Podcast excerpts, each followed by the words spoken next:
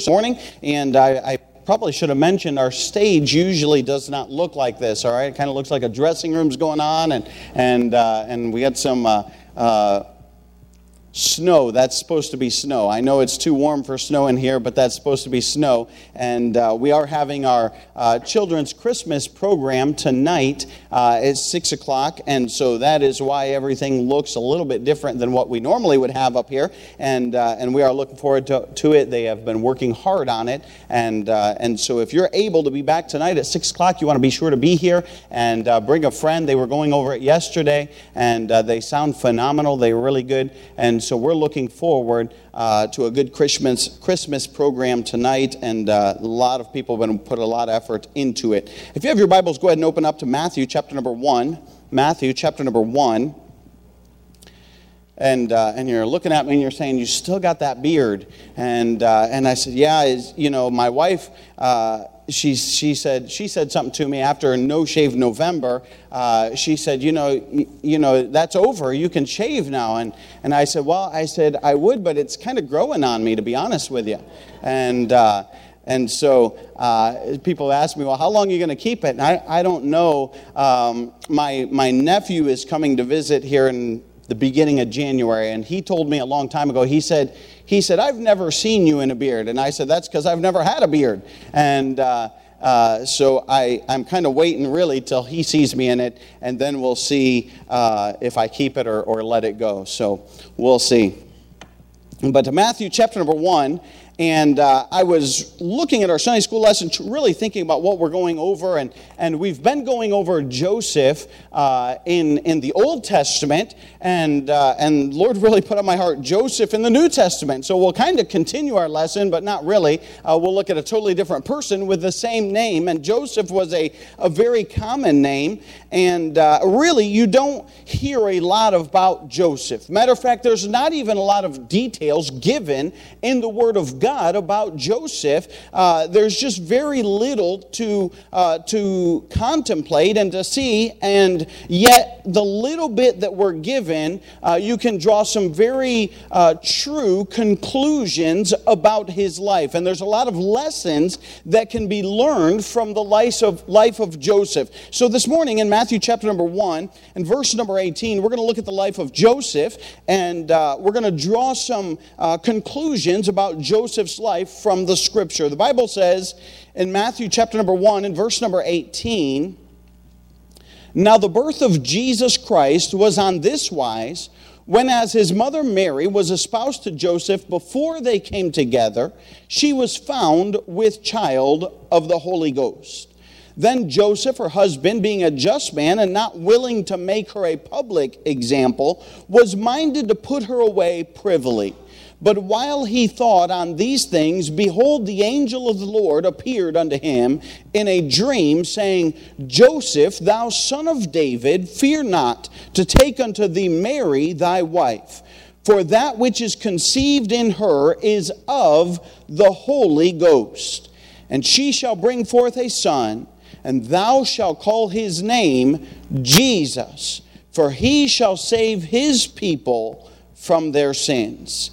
Let's stop right there and let's pray. Father, we thank you for your goodness to us. We thank you for your many blessings. Father, God, I pray that you would use me. I pray, Father, that you would speak through me. God, I pray that you would touch each and every heart as only you can. Father, we'll be careful to give you the honor and glory for all that's said and done. In Jesus' precious name we pray. Amen.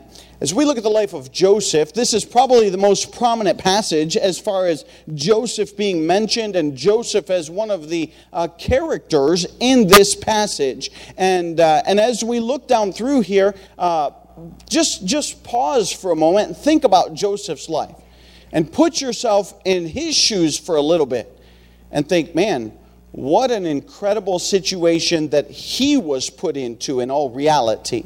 Uh, Mary as well, yes, a lot of people look at Mary, and certainly she was put in an incredible situation as well. But uh, as we look at Joseph, I want us to notice a few things about his life that we can see very clearly in Scripture. Number one, I want you to notice in verse number 18, uh, the Bible says here, Now when the birth of Jesus Christ was on this wise, when as his mother Mary was espoused to Joseph, before they came together, she was found with child of the Holy Ghost. And Joseph, her husband, being a just man.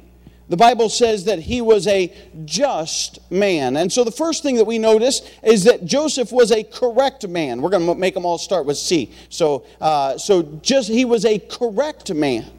Uh, what does that mean? Well, he was a very proper man. He was a, a good man. Uh, the Bible tells us that outright in verse number 19 that he was a just man. And just would mean uh, somebody who is right or somebody who is correct or somebody who does things properly. And I want you to notice even about a few things about the life of Joseph and the fact that he was a correct man. I want you to notice in verse number 18 that he was a promised man.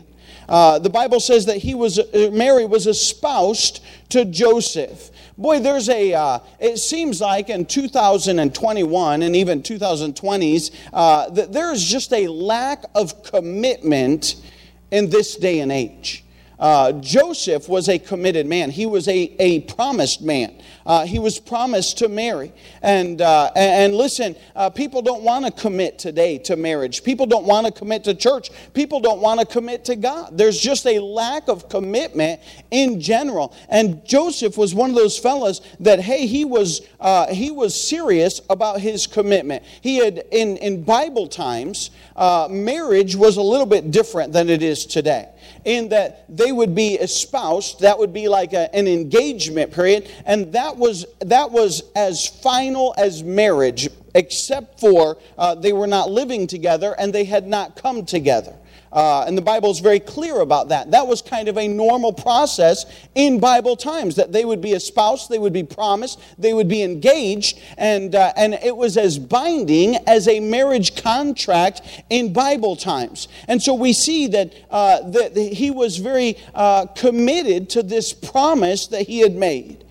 And, uh, and the Bible is very clear about that. Um, matter of fact, I, I started looking at that, and, and boy, what an interesting uh, thing it is. And the, go, you don't have to go there, but uh, the Bible says in Second Corinthians chapter number 11, in verse 2, I wish I had written it down, but I did not. Uh, 2 Corinthians 11, 2.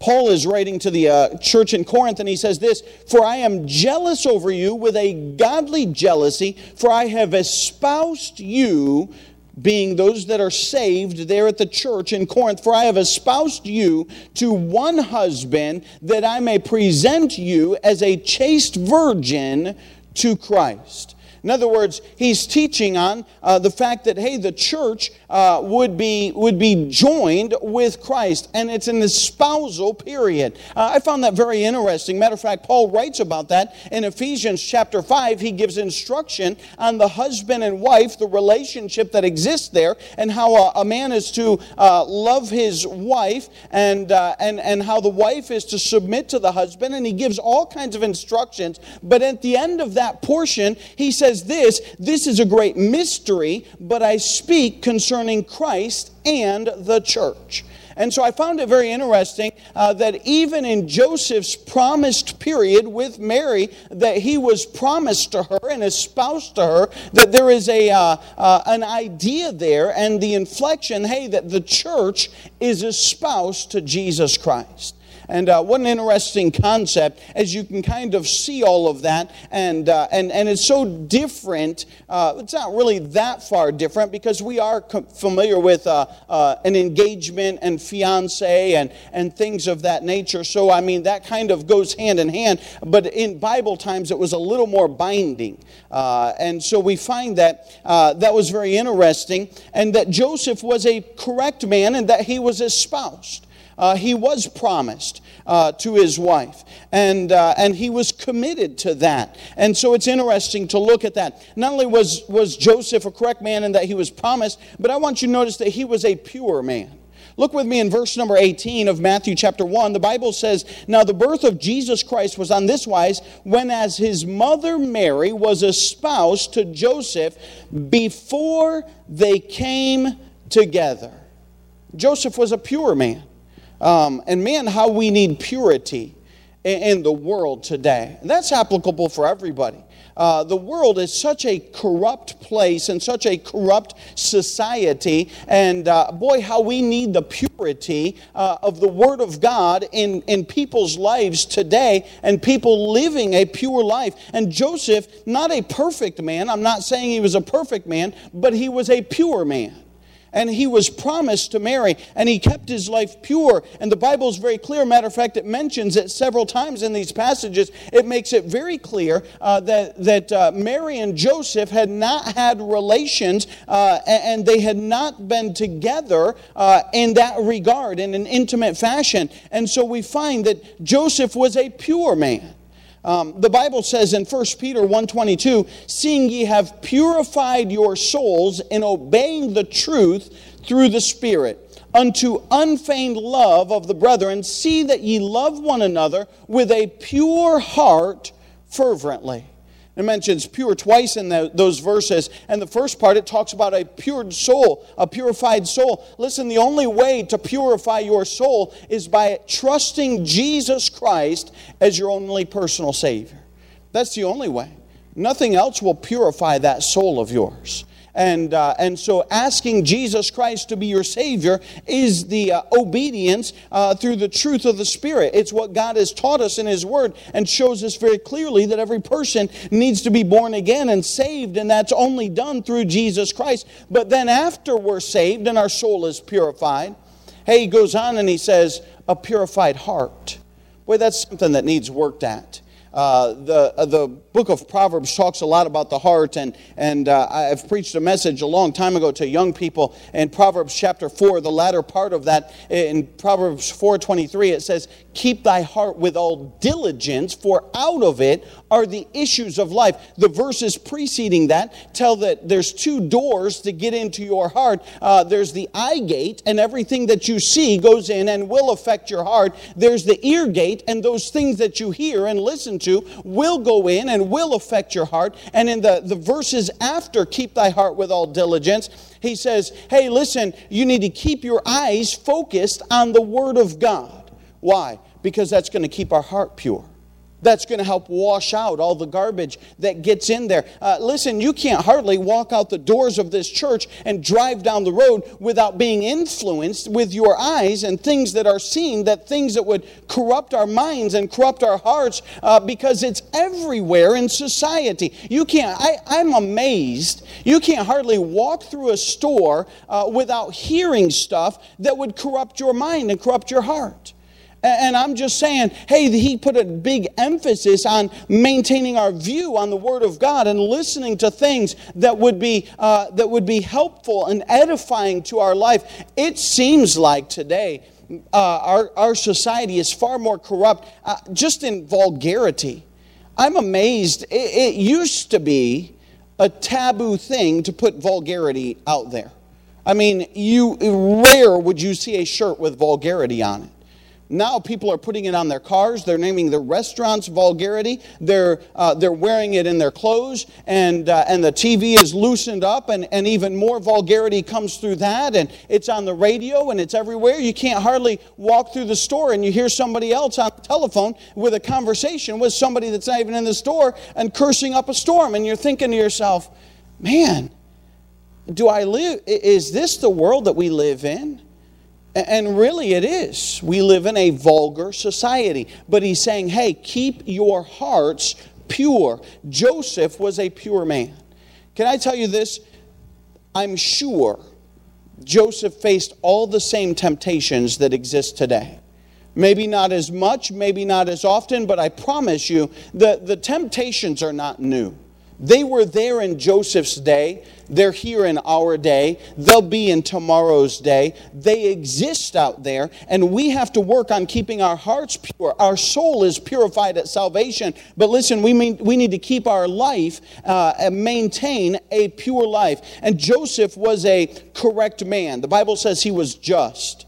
Not only that, but he was a, uh, not only was he a pure man, and not only was he a promised man, but he was also a proper man. Look with me in verse number 19. Then Joseph, her husband, being a just man, look at what he says, not willing to make her a public example. What does that mean? Well, if you go back with me, save your spot here in Matthew, but if you go back to with me to Deuteronomy chapter number 24, this is where I was explaining that uh, uh, the espousal was a little more binding than it is today, though, and it was almost a commitment, it was a commitment marriage. The Bible says in Deuteronomy chapter 24 and verse number 1,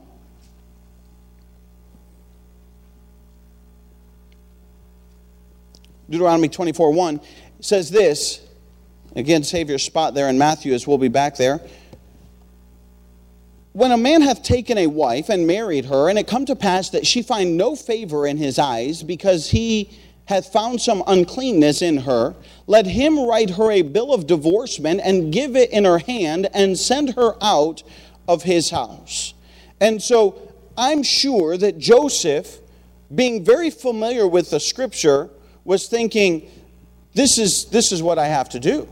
And, he was thinking, now you read, go back in Matthew, in our text that we read, he said he was not willing to make her a public example. In other words, he wasn't trying to uh, shame her. He wasn't trying to, uh, to, to bring her before the law and, and destroy her name. He, he just was thinking to himself, hey, uh, I need out and, uh, and he wanted out, but in the, the best way possible. He said, I, I don't know what is going on here. But then I also want you to notice in the, in the fact that he was a proper man, he had a concern for God's wisdom. He wasn't making a rash decision. Um, I mean, could you imagine? Just put yourself in Joseph's shoes for a minute. And, and your promised spouse comes to you and says, I'm with child. Now, you know it wasn't you. They had not come together. What are you supposed to think? I mean, humanly. I mean, this is not like God does this every, uh, every year. It's not a common thing. It is a very extreme circumstance. And here's Joseph. I mean, probably most guys would have been, I'm out, I'm done, Whoop, I'm gone walked away. Uh, uh, there's no discussion. There's no reason to talk about it because Joseph knew in his heart it was not him. And he knew that things were not right. And, and, and we don't know. Maybe he did walk away, but he was contemplating and he was thinking about these things. And, uh, and he, wasn't, uh, he wasn't looking just to destroy Mary. And, uh, and so he was a correct man. Not only that, but we kind of lead into this with this idea that he was a compassionate man.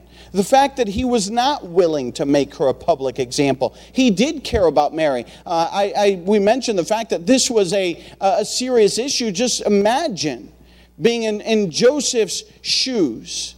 The Bible says in Ecclesiastes 7 9, Be not hasty in thy spirit to be angry, for anger resteth in the bosom of fools. And so I don't think Joseph was a, a fool. Matter of fact, we find that he was quite a wise man to sit down and to think about it and say, hey, how should I handle this? And, and we see how it all played out that he was not a fool and he did handle things well. But you could imagine just being in his shoes, hey, that this was a, a real problem, but what, yet we can see he was a compassionate man and that he actually cared about Mary.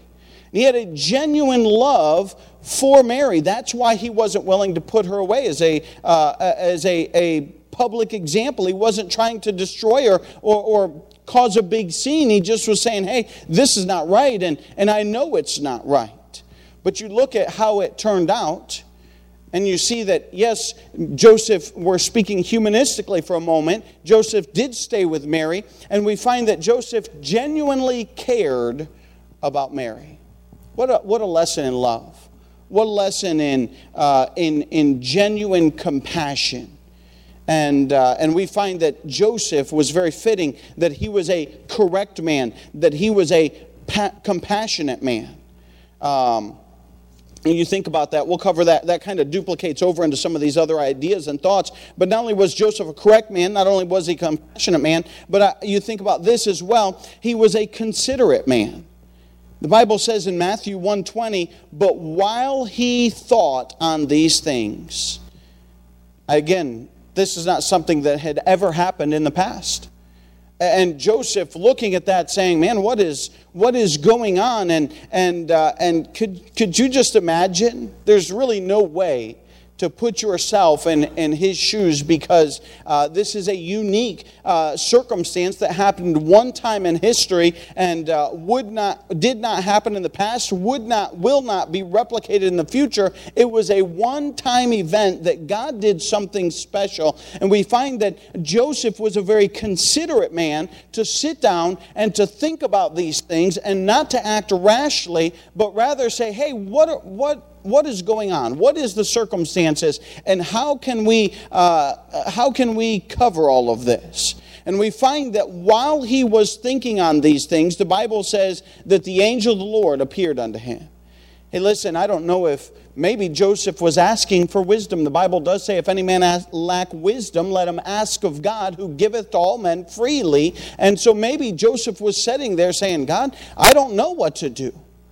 And God said, Well, I know what to do. Let me, let me, let me enlighten you. Let me help you.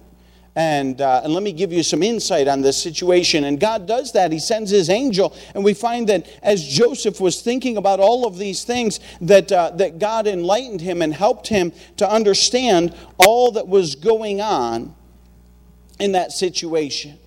We covered this verse on Wednesday nights. We're going through the book of Proverbs, and we covered this verse, Proverbs 29 20. Seest thou a man that is hasty in his words? There is more hope of a fool than of him. We see that Joseph he was a considerate man. He did stop. He did sit down. He did think about this. He said, Hey, what, what are we going to do? And, and how shall we uh, go about this situation? And, and, and, and certainly God intervened and God gave him, uh, gave him reason to understand hey, that this thing that took place with Mary was of God. It was not a. Uh, it was not Mary running off to the side. It was not uh, some sinful situation. It was not anything like that. And again, you could see where Joseph would be very upset and and very distraught by what had taken place. But God calms him by by sending an angel and saying, "Hey, this is exactly what is taking place. That that this is of God."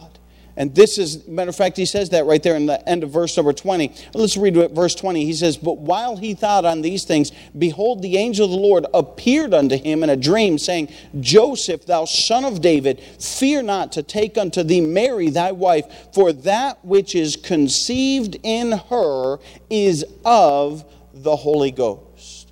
And so we see that, uh, that, that God revealed that to him and told him very clearly. But Joseph was a considerate man. Joseph was a correct man. Joseph was a compassionate man. But I want you to see this as well that Joseph was a committed man.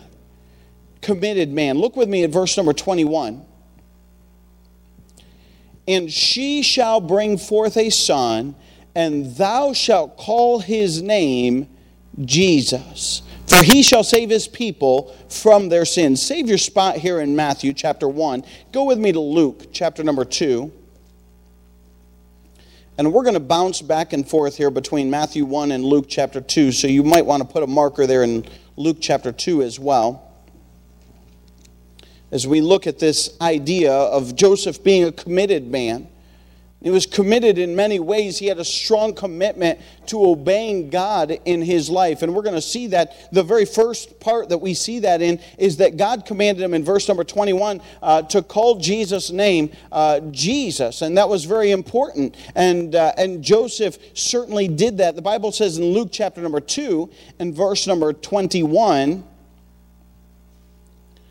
and when eight days were accomplished for the circumcision of the child, his name was called Jesus, which was so named of the angel before he was conceived in the womb.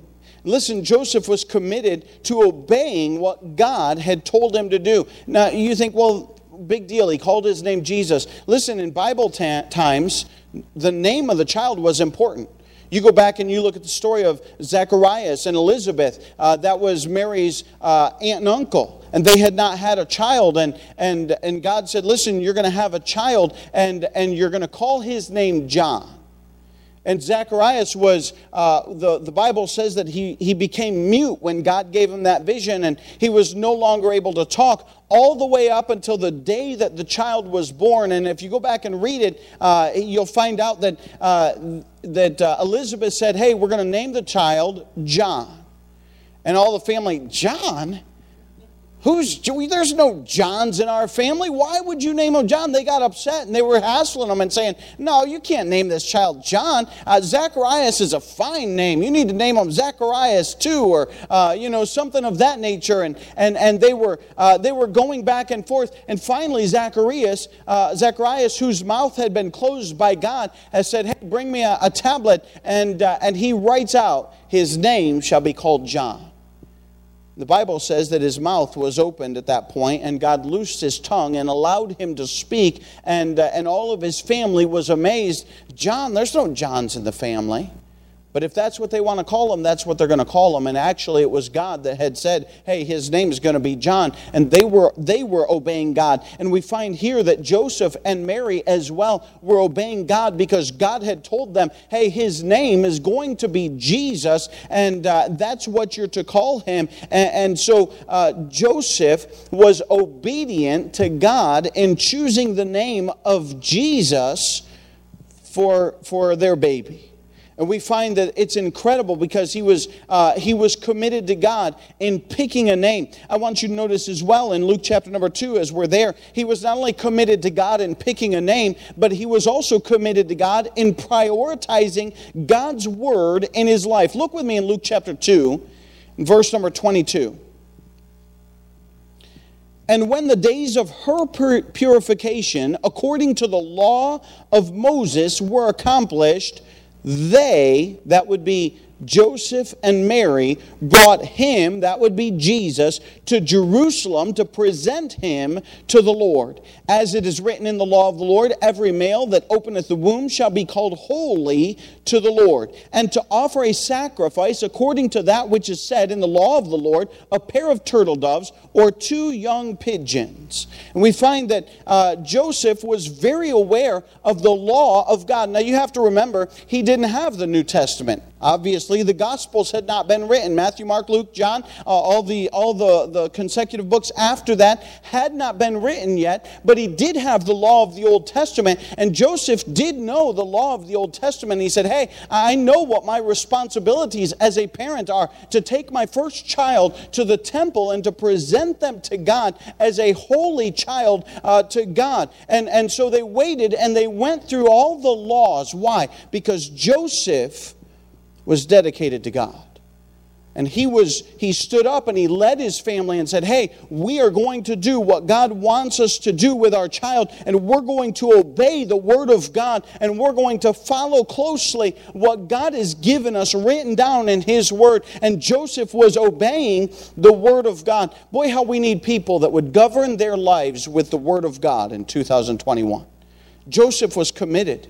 He was committed to not only Mary, he was committed to obeying God. He obeyed God in picking a name for Jesus. He obeyed God in prioritizing God's word in their family and saying, hey, we are going to take our child to the temple. We're going to dedicate him. We're going to do all of the things that the law of God requires of us. And Joseph was a committed man. Not only that, but we're there in Luke chapter 2. Look with me in verse number 23. Uh, Luke chapter 3 and verse 23, just over a page. And the Bible says in Luke 3:23, and Jesus himself began to be about 30 years of age. Look at this, being parentheses as was supposed, close parentheses, the son of Joseph, which was the son of Heli. And he goes into the uh, entire lineage and genealogy of, of Joseph. And what I want us to draw from this and what I want us to understand from this, and we'll see it in other portions as well, but I want you to notice that Joseph was committed not only to picking a name, not only to prioritizing the Word of God, but he was committed to providing a fatherly figure for Jesus. The Bible says there in verse 23, uh, and being the father as was supposed of Jesus. What does that mean? That means that Joseph was a fatherly figure to Jesus for all the years. You, you go on in chapter 4 in verse 22, you can flip over one page. You can see the same idea. The Bible says in, in chapter, Luke chapter 4 and verse 22, and all bear him witness and wondered at the gracious word which proceeded out of his mouth. And they said, Is not this Joseph's son? Joseph provided a fatherly figure for Jesus, and all the people knew it. They all knew Jesus as Joseph's son, uh, even though he was not the father of, of Jesus, but he certainly provided a fatherly figure in raising Jesus up, and all the town didn't even really know any different. By the way, what would he, what would he have said? I mean, think about it. You, you're not the father of Jesus, but you're to, uh, how, you're to go tell somebody, well, you know, that was of God. Oh, sure. Yeah. Okay. Whatever. That's a cover story. That's the wildest spin we've ever saw on the news. They're not to believe that. So Joseph just took it and said, you know what? I'm to provide a fatherly figure for Jesus. And he did, and he raised him. And you see many times in Scripture, not just here, but several times, where, where they said, Hey, is this not Joseph's son? Is this not the carpenter's son? Uh, and, Joseph provided a good fatherly figure uh, for Jesus. And the Bible says in Ephesians 6 4, And ye fathers, provoke not your children to wrath, but bring them up in the nurture and admonition of the Lord. And how important the fatherly figure is in the home. So many homes are, are, are broken. The, the, really, the devil has destroyed many homes in America. And, and I know there's blended homes and I know there's different homes. I'm just saying this that God originally set it up that a man and a woman would have children and that they would provide what would be needed for those children, both a motherly figure and a fatherly figure. And listen, if you have a blended home, do the very best you can to provide for those children the motherly figure or the fatherly figure because because those children need that in the home. And, and I'm just saying that Jesus or Joseph was committed to providing a fatherly figure for Jesus throughout his entire life. And so we find that, uh, that Joseph was a, uh, he was a correct man. He was a considerate man. I'm not going to get them all. He was a compassionate man. He was a considerate man. And he was a committed man. And then, fifthly, he was a constant man. I love this. Go with me to Matthew chapter number 2. We flip back to Matthew. Save your spot there in Luke as we might we will be back there. Go, so go back to Matthew chapter number 2. And I want you to see this. I love this. Matthew chapter number 2 and verse number 13. And when they were departed, this is um, Matthew 2:13.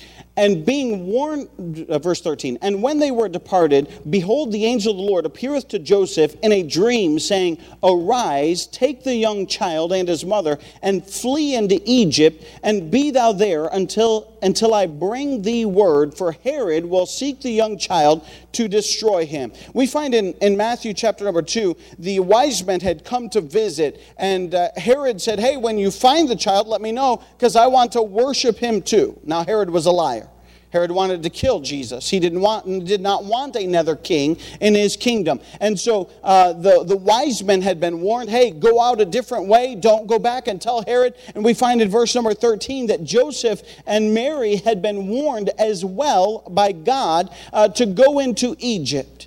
And, uh, and I want you to notice this that Joseph's faithfulness and Joseph's commitment to God uh, made him a constant man, in that he was saying, Hey, I am going to follow God in my life at all costs. You realize that Joseph and Mary had ended up where they were, uh, they, they were not at home. They had traveled. They were paying their taxes in, in Bethlehem. And, uh, and I don't know if they stayed there. I don't know. The Bible doesn't tell us if they traveled back to, to Nazareth, but I, we tend to think he was certainly within uh, Herod's reign. And so uh, he was there. And now God is saying, hey, I want you to take your uh, newborn child. We don't know how old he was. Maybe he was up to, some say, up to two years old. Uh, but, but nonetheless, I want you to take your new child, and I want you to take your wife, Mary, and I want you to go to Egypt.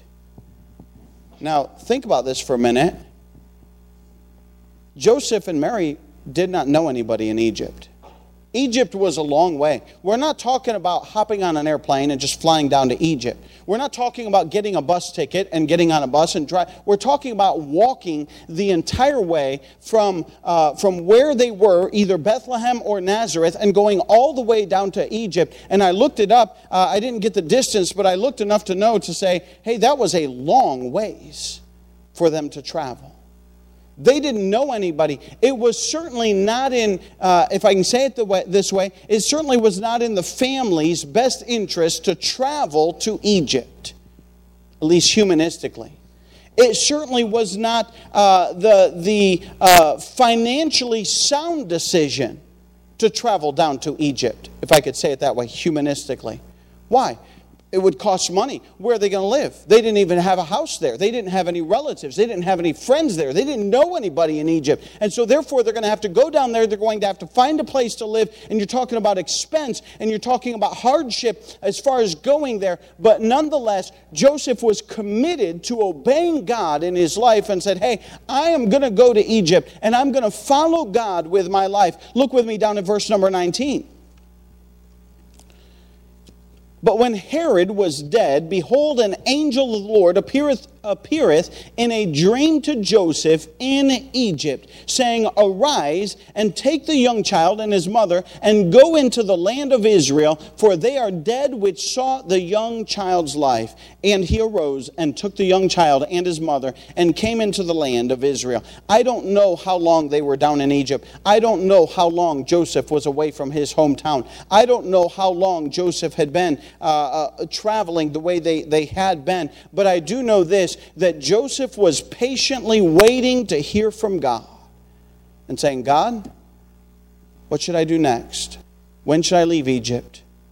And when God came to Joseph uh, and said, Hey, it's time to go back, uh, uh, Joseph was ready. The Egypt in the Bible is often a picture of the world. And listen, it's easy to get distracted in, in, in the world. Joseph could have very easily gotten distracted while living there and, could have made good money in Egypt. Egypt's often a picture of wealth and often a picture of many. Uh, uh, uh, many opportunities. And Joseph certainly could have gotten lost down in Egypt, but he did not. He was patient to hear from God and to listen to God. And when God said, Hey, I want you to get up and I want you to go, then we find that Joseph went back to where he was. Go with me to Luke chapter number 2. Luke 2, and Joseph was constant in that he was faithful. This was not just a thing at the birth of Jesus Christ where uh, Joseph said, Well, man, I got a child, I've got responsibility, I'm going to be faithful to God. No, this was over years that this has taken place, that Joseph's faithfulness to God has not diminished, and that he was following God, and that he was patient to hear from God, and that he moved to Egypt on God's, uh, God's command. But I want you to notice this as well in Luke chapter number 2 and verse number 41.